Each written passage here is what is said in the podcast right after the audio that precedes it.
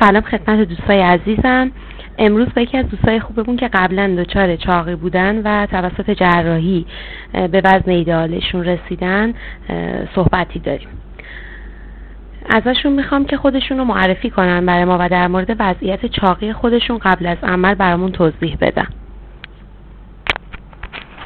با سلام میرهادی مصباحی هستم سی و دو سالمه ساکن تهرانم. در مورد چاقی خودم که توضیح بدم من اولوش از دبیرستان دیگه چاقیم شروع شد که تا وزن 150 کیلو هم رفتم و الان یه چهار پنج سالی که با توسط دکتر هاشم زاده جراحی شدیم و به وزن ایدار خودم رسیدیم. آقای مصباحی چرا شما تصمیم گرفتین چاقی خودتون رو درمان کنین؟ و این مشکل چاقی شما برای شما توی اجتماع چه اختلالاتی رو به وجود آورده بود؟ من از وقتی که خب به دوران جوانی نزدیک شدم دیگه این چاقی واقعا محسوس شد تو زندگیم. اولا که موقع خرید لباسینا خیلی مشکل داشتم. موقع تفریح با دوستان که حالا پیاده روی کوف ورزش جایی می‌رفتیم اصلا من نمی‌تونستم مشارکت کنم تو این کارا. خیلی مشکلات داشتم دیگه اصلا تو زندگیم واقعا موزری شده بود این چاقی. نحوه آشنایی شما با آقای دکتر هاشمزاده به چه صورتی بود؟ جناب دکتر هاشمزاده رو خاله خانومم معرفی کرد بهمون که ایشون هم جراحی بایپس کردن پیششون. و ما اومدیم باشون آشنا شد.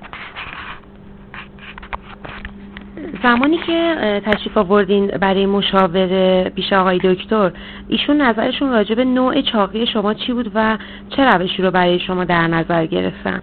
مثلا مراجعه کردم پیش جناب دکتر ایشون گفتن که نیاز به اسلیو داری و بنده اشتباه کردم به ایشون گوش ندادم و یه روش دیگه بود که نام حلقه معده بود که من گفتم این کار رو برام بکنی که بعد چند سال پشیمون شدم همون اسلیوی که دکتر تصمیم داشتن همون انجام دادیم که الان خیلی راضیم از این کاری کردم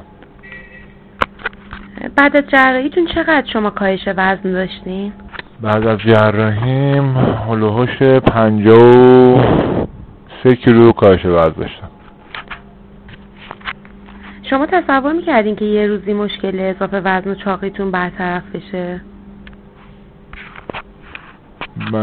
این مشکل برطرف شدن این مشکل بر من یه رویا بود واقعا. چون چند بار رژیم گرفته بودم هی کم می‌شد زیاد می‌شد. فکر نمی‌کنم دائم بمونه. ولی الان بعد از جراحیم دو سال ثابت یه وزن موندم.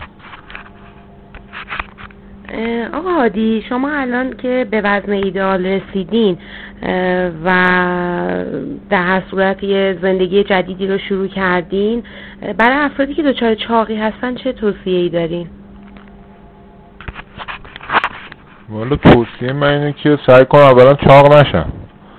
اگرم چاق شدن نظرم بیشتر از حد چاق بشن. همون موقع رژیم بگیرن که به درد ما دوچار نشن حالا اگرم که ارسیه یا دیگه از دستشون خارج شده یعنی وزن بالای 100 کیلو بره دیگه نمیشه کارش کرد. چون تجربهشو دارم زودتر اگه با روش دیگه نمی‌تونن جراحی بهشون پیشنهاد می‌کنم که سریعتر انجام بدن از زندگیشون لذت ببرن.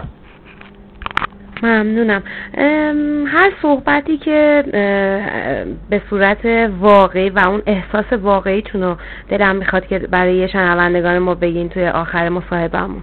مالا احساس واقعی اینه که اول از دکتر تشکر می‌کنم واسه این هدیه که من دادن. بعدش هم احساس می‌کنم دوباره متولد شدم بعد از جراحی مرسی از شما لطف کردید.